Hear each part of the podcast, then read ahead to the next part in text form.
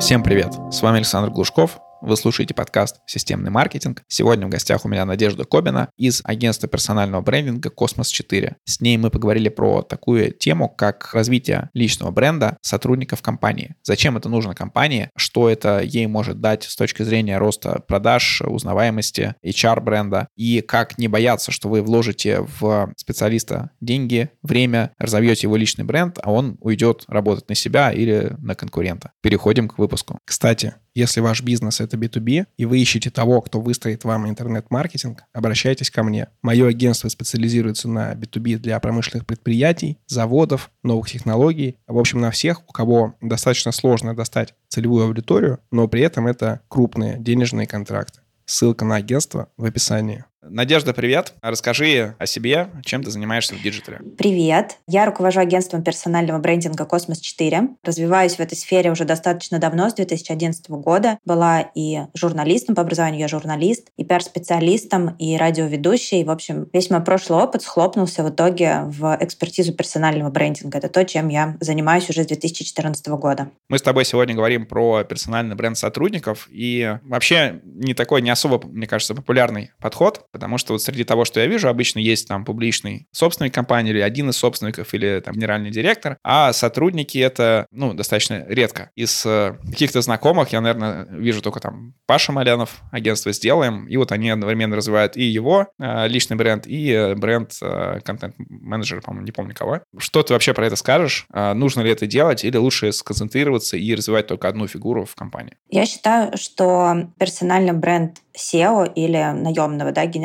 менеджера — это must-have, и это не исключает то, что сотрудники также могут быть медийными. Главное бизнесу понимать, для чего им продвигать своих сотрудников и как это делать правильно, чтобы не переживать, что сотрудник уйдет, что сотрудник скажет что-то не то, что потом могут возникнуть какие-то репутационные риски. Для бизнеса это огромное преимущество, когда сотрудники медийные. Если ты задашь мне этот вопрос, в чем же именно эти выгоды, то я обязательно сейчас тоже их перечислю, потому что я вижу много примеров, особенно если бизнесы небольшие, идея, да, когда пиар сотрудников, он помогает бизнесу развиваться. Но, конечно, первое — это повышение продаж, потому что сотрудникам доверяют даже больше, чем корпоративным официальным страницам, брендированным пресс-релизам и прочее. Через социальные сети можно закрыть гораздо эффективнее и быстрее такие задачи, как найм людей, мотивацию людей, удержание, адаптацию. Если мы говорим про привлечение новых партнеров, достаточно тоже, если раскрученная страница, достаточно разместить пост и закрыть э, сразу э, вопрос вопрос с привлечением каких-то новых ресурсов, инвесторов, э, совместный проект запустить. Повышение узнаваемости бренда, конечно же, в целом, как для B2C, так и для B2B категорий. Если мы говорим про э, мегатренды, про это тоже стоит говорить, что сейчас в целом снижается доверие, и людям не хочется доверять просто безликим логотипам, да, им хочется доверять другим людям. Эдельман Трасбарометр такой прекрасный выходит каждый год, и он подтверждает из года в год, что доверие действительно снижается. Поэтому самый эффективный способ компании поддерживать доверие к своим услугам и продуктам — это становиться максимально открытыми, в том числе через своих сотрудников. И еще один мегатренд — это повышение одиночества. Люди, особенно в больших городах, в больших компаниях, все чаще ощущают себя немного оторванными от реальности, и им кажется, что им не хватает общения, поэтому проекты по продвижению персонального бренда сотрудников, по повышению их медийности, они могут быть как раз тем клеем, тем связующим элементом, который создает э, настоящее комьюнити и помогает людям и профессионально расти, и попутно через медийность решать бизнес-задачи. У меня какая ассоциация к этому возникла, что через э, личный бренд э, руководителя организации, там, собственника, а вы показываете, какой он стратег, то есть какая там компания, не знаю, крупная, насколько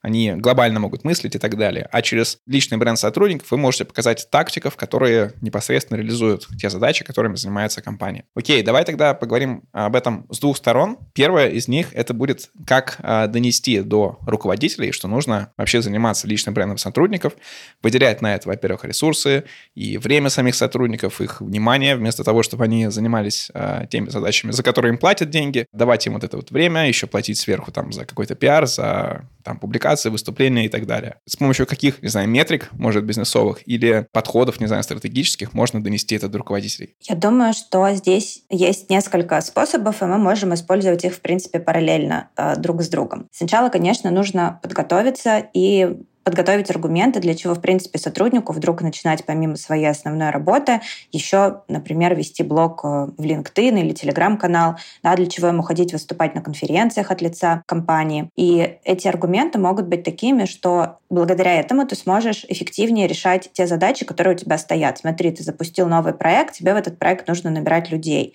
Если ты будешь более весомым, да, более известным в отрасли, тебе будет проще привлекать э, классных ребят к тебе в команду. Потом у тебя проект B2C, и тебе будет проще его продвигать, если ты станешь таким его медийным лицом. Да, конечно, мы тебя поддержим нашей пресс-службой, но будет э, тоже здорово, если ты будешь рассказывать о том, что ты делаешь в проекте, как проект развивается. Первая часть мотивации — это бизнесовая мотивация, когда мы объясняем, какие конкретно задачи, которые ты и так решаешь каждый день, тебе может э, помочь решать твоя медийность. Вторая мотивация, составляющая мотивации, это личная мотивация. Здесь она у каждого своя. Кому-то хочется быть более влиятельным, кому-то нравится история с социальными поглаживаниями, для него важны лайки, для него важно внимание. Для третьих будет важно нести какую-то идею. И вот здесь у каждого будет своя личная мотивация, ее тоже здесь нужно, конечно же, учитывать. Хочу сказать, что при обсуждении мотивации, особенно личной, важно очень доверительно провести этот разговор, потому что сотрудник должен раскрыться и вообще рассказать вам, что он хочет. А может быть, его планы в будущем не связаны с компанией.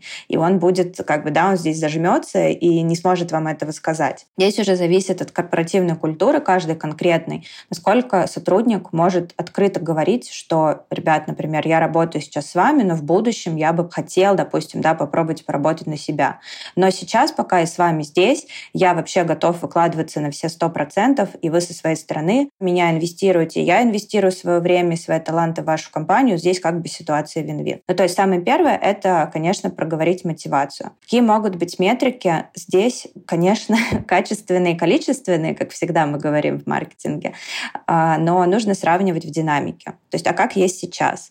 Конечно, мы говорим про повышение в целом узнаваемости бренда компании. Здесь можно замерять а, через ту же медиалогию количество упоминаний, как оно есть сейчас в социальных сетях, и как оно изменилось благодаря тому, что, допустим, 5 или 10 сотрудников, с которыми вы работаете, которые становятся амбассадорами бренда, что через их соцсети, например, э, стало больше генериться охвата и контента, да, и как изменилось количество упоминаний, как выросло количество входящих обращений в компанию э, с B2C. Это можно отследить через какие-то ссылки с UTM-метками. Либо мы говорим про запросы от кандидатов, насколько быстрее стали закрываться вакансии, и вот здесь прям стоит поощрять сотрудников, которые соглашаются размещать на своих страницах информацию о новых открытых вакансиях, о новых проектах, и прям приводить их в пример и говорить, что вот ребята молодцы, они поддерживают наш общий бизнес. Думаю, вот эту выстраивать нужно обязательно связь э, между каждым конкретным человеком и его даже небольшими шагами и его вкладом в большой как бы, да, бизнес, если бизнес будет развиваться, нам всем от этого будет только хорошо. Это такие количественные показатели. Но качественные, конечно, это про распространение ключевых сообщений о компании. Мы их обычно тоже считаем. Да? А что нам важно, чтобы люди знали о нашем бизнесе, а что нам важно, чтобы люди знали о проекте или о наших а, людях, которые работают здесь. И чем больше этих ключевых сообщений распространяется, тем как бы тоже мы понимаем, что пиар работает. Я хочу здесь подчеркнуть э, мысль, что сотрудники и продвижение команды — это как бы один из инструментов, который компании часто забывают, но его можно использовать и также обязательно замерить в начале, как было, да, и что потом меняется благодаря им. По поводу привлечения я вот полностью согласен, а мне кажется, вот для продаж это все равно ты не сможешь сотрудника вывести ну, хотя бы ментально на уровне собственника, потому что там, ну, какие-то продажи, особенно в B2B, часто совершаются на, там, на уровне собственник-собственник, и все равно там как раз уже нужна будет помощь основного бренда. А по поводу сотрудников, вот э, ты сказала про личную мотивацию, И в голове у меня вспыхнуло про то, что вот когда я выступал, работая в какой-то компании, меня всегда немножко так коробило, что вот я сейчас не про себя рассказываю, а рассказываю там про компанию и так далее. И, ну, все время мне немножко это было сложнее. Мне казалось, ну, как бы, что это не мое. А при этом там, ну, у себя в подкасте или там какие-то выступления, которые именно такие мои, соло, то есть, ну, это все для меня легко, органично, и мне это нравится. Вот как э, замотивировать сотрудников рассказывать о компании, так, как будто это они сами. Ну, во-первых, ребят, вы так сидите в соцсетях. По последним данным, да, 8 часов вы проводите в соцсетях, ну, в среднем на разных площадках. В среднем это 6-7 ресурсов, которые один человек использует, да, то есть мы говорим о разных площадках, не обязательно на одной 8 часов, но кто-то и на одной проводит. Ребята, вы можете использовать это время действительно с пользой. Я думаю, что когда мы поработали с этой мотивацией, когда мы объяснили, что вам так будет проще, вы так станете более влиятельными и внутри компании в том числе, вам будут доверять более масштабные проекты, в итоге все это конвертируется в большие деньги для вас, ну а дальше у каждого свое. Кто-то на мотивации деньги остановится, кто-то пойдет дальше, для него а, более интересен масштаб, например. Да, то есть вы так или иначе создаете свой персональный бренд мы сейчас все чаще сталкиваемся с тем, что крупные компании, особенно из банковского сектора, они запускают программы внутренних амбассадоров. Есть минусы у этих программ в том, что людям как раз не всегда объясняют, для чего им идти на то или иное мероприятие, в тот или иной подкаст, зачем им тратить время свое. В основном это выглядит так, что, ребят, у нас вот такая конференция проходит, вот мы вас туда ангажировали. Идите, расскажите вот про этот проект. И человек идет, как часть его работы, и рассказывает. А потом он сидит и думает, так, вот я сейчас потратил два часа своего времени, плюс время на подготовку, очень перенервничал сильно. А мне что с этого всего? Да, вот здесь, значит, э, есть проблемы с объяснением как раз личной мотивации. И, в принципе, как я уже говорила, здесь нужно достаточно откровенно поговорить. Иногда это сложно сделать внутреннему HR. Таком случае можно привлечь внешних консультантов, которые как раз и расскажут все эти нюансы. В их рты обычно и вкладывают основные тезисы, которые компания хочет донести, но вроде как от третьего лица они звучат а, немножко по-другому и более доверительно, возможно. Опять же, да, мы здесь бьем на то, что мы как бы все делаем общее дело, и это ваш кейс. С этим кейсом вы потом сможете идти дальше Конечно, мы бы хотели, чтобы вы остались в компании, но, кстати, я знаю, что некоторые компании подписывают с сотрудниками, которые являются участниками программ внутреннего амбассадорства, специальные соглашения о том, что вот они в течение какого-то времени а, не могут покинуть компанию. То есть здесь компания себя подстраховывает, что мы сейчас инвестируем в твою публичность, но мы хотим быть уверенными, что твоя публичность, она будет работать на нас. По истечении срока этого договора сотрудник может делать, что хочет, в том числе и уходить. Но многие переживают именно об этом, что мы сейчас распиарим, и он уйдет. Мне кажется, что если рассказать, для чего, что и как делать, то у людей появится мотивация. У многих, мне кажется, у большинства есть все-таки внутренний мотив делиться своими знаниями, особенно если мы говорим про пиарщиков, продажников, HR тех же самых, сотрудники этих подразделений гораздо более открыты к темам с внутренним амбассадорством. Есть еще такой момент, как э, ну, личная неготовность публичности, там, боязнь выступлений, боязнь представить там миру свои работы и так далее. То есть я с этим много раз сталкивался там во всех агентствах, где я работал. Огромная проблема была с контент-маркетингом. То есть мы там работаем с крутыми клиентами, делаем крутые проекты, но вот сделать на основе этого кейс, а тем более какое-то там видео или что-то такое, это практически нереальная задача, потому что никто не хочет. То есть классные спецы, которые прям, ну, супер профессионалы, но они вот э, кейс написать не могут, не хотят, там страшно еще Куда-то на конференцию послать тоже в основном отказываются, хотя классно, и тем более через несколько конференций этот страх проходит, и потом уже, наоборот, хочется на них ехать. Как э, преодолеть вот эти моменты? Или не стоит вообще лезть э, к тем, кто не хочет, не, не нужно лезть, а вот тем, кто потенциально готов, вот нужно с ними работать? Да, конечно, нужно работать с теми, кто потенциально готов, но нюанс в том, что люди могут думать, что они готовы, а в процессе понять, что нет. Здесь нужно тоже отнестись к их э, желаниям и открытиям с пониманием. У нас был проект, когда мы работали с внутренними амбассадорами. Изначально в команде было 12 человек. На выходе уже до этапа действительно создания контента, выхода на публичные выступления, участия в публикациях в СМИ дошло 5. Да? То есть нужно учитывать, что часть людей отсеется. Но изначально мы работаем с теми, кто в этом заинтересован. Просто люди могут потом передумать. Это нормально. И можно начинать с общих таких вещей. Например, медиаполитика, в которой прописать, какие у компании ценности, миссия, все это обсудить, разъяснить. Люди должны уже на этом уровне понять, они совпадают или нет. Да, миссия, ценности компании, для чего вообще мы работаем, для чего мы каждый день тратим минимум 8 часов в этом офисе. Там же мы рассказываем, о чем можно рассказывать, о чем нельзя рассказывать. Да, вот здесь как раз прописать все пункты под NDA строгим и дать понять, что это будет на тех рассчитано, кого наоборот проблема не о чем говорить, а как их фильтровать. Есть и такие сотрудники, которые рассказывают очень много про свою работу, их наоборот нужно как-то направить в правильное русло. О чем мы можем рассказывать, о каких наших технологиях, о каких наших продуктах, клиентах, о чем мы не можем рассказывать, как оформить социальные сети, Опять же, да, это тоже важный вопрос, потому что э, не всегда достаточно просто указать место работы. Есть еще и другие нюансы и описание прошлого опыта, выбор аватарки, выбор какого-то бэкграунда на картинку, которую вы добавляете. В какой тональности вы можете рассказывать. Как только вы ставите а, место работы в социальных сетях, вы воспринимаетесь как сотрудник компании. И вы либо выбирайте этот путь, либо нет. Тогда, если вы не хотите в этом участвовать, пожалуйста, уберите, что вы здесь работаете, закройте страницу, сделайте ее условно для друзей, для каких-то своих личных целей. Да, а если вы выбираете поставить все-таки указать свое место работы, тогда вот есть определенные правила, которые обозначены в медиаполитике. И, конечно, здесь вот со стороны HR, со стороны пиар, должна быть проактивная работа, предлагать разные темы. Ребята, у нас завершился вот такой проект, давайте о нем расскажем. Ребята, вот смотрите, какая новость или вот исследование вышло, давайте его прокомментируем. То здесь должна быть, конечно, проактивная позиция, потому что нужно всегда держать в голове, что для людей это дополнительная работа. И они, конечно, всегда выберут свои основные задачи, чем пиар-задачи. Но я вижу много хороших блогов, которые сотрудники ведут от своего лица. То есть это видно, что они ведут их от своего лица.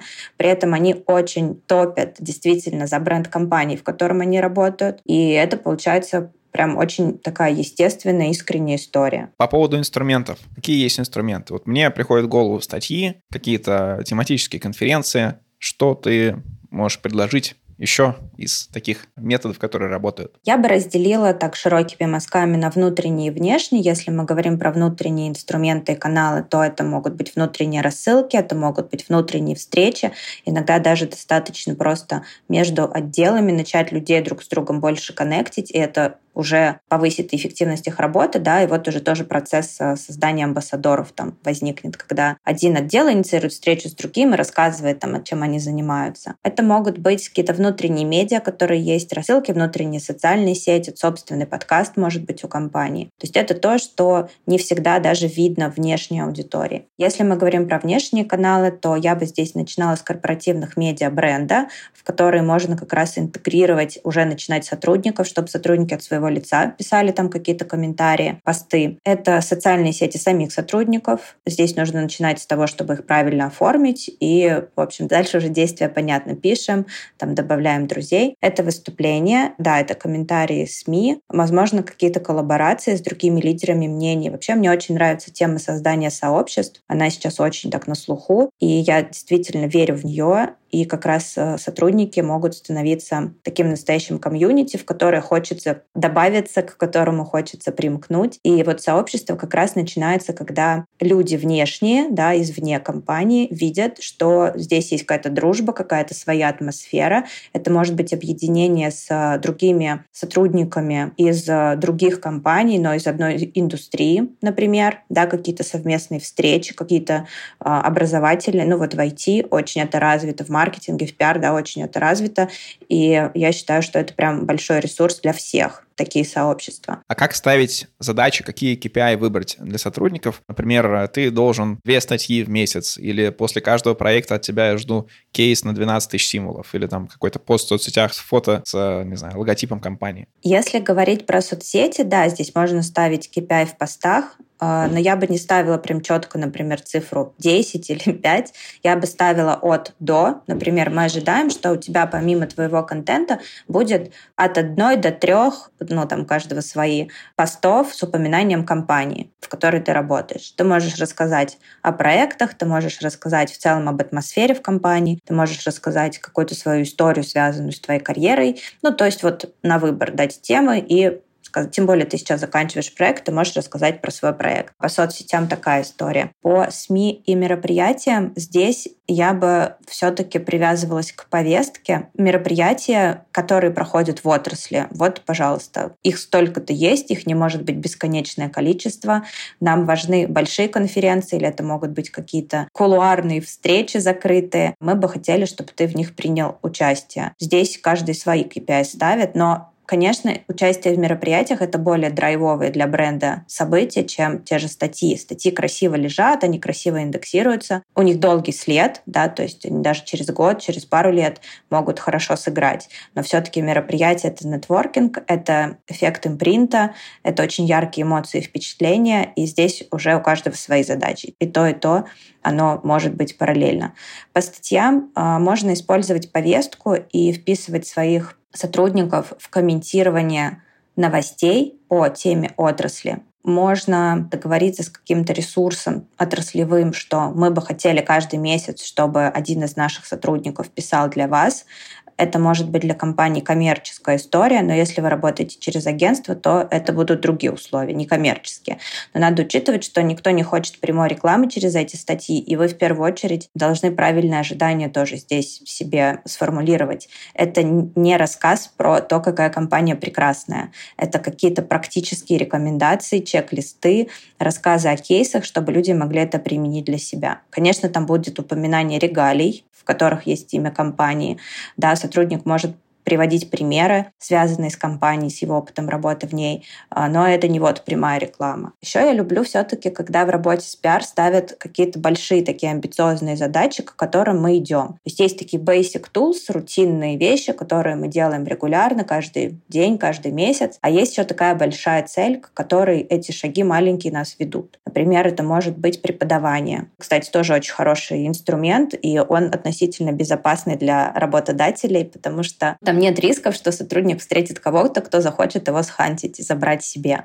В основном это преподавание либо для студентов, либо это переквалификация, да, повышение квалификации. Это и вузы, и какие-то, может быть, бизнес-школы. Либо это история с написанием книги. Почему нет? Я знаю агентство, ну, я думаю, ты тоже их знаешь, да, которые пишут книги, рассказывают вообще про свои сложные технологические решения, про свои какие-то интересные кейсы, и в этих книгах участвуют много сотрудников. Это не только SEO, указан в авторах, а, это может быть и 5, и 6, то есть это коллективный большой труд. И вот когда мы ставим такую большую пиар-задачу, то к ней уже, конечно, мы понимаем, что мы к ней вот этими каждодневными шагами идем. Это мотивирует. Надежда, спасибо тебе за выпуск. Прошлись так по теме пиара сотрудников. У меня в голове тоже появилось несколько мыслей, и почему это важно, или почему меня когда-то там отправляли на какие-то выступления, то есть мне стало это более понятно. Напоследок дай какие-то советы тем, кто хочет начать выстраивать системную работу, регулярную с пиаром сотрудников. Что ты им посоветуешь и чего посоветуешь избегать? Первое — это поймите мотивацию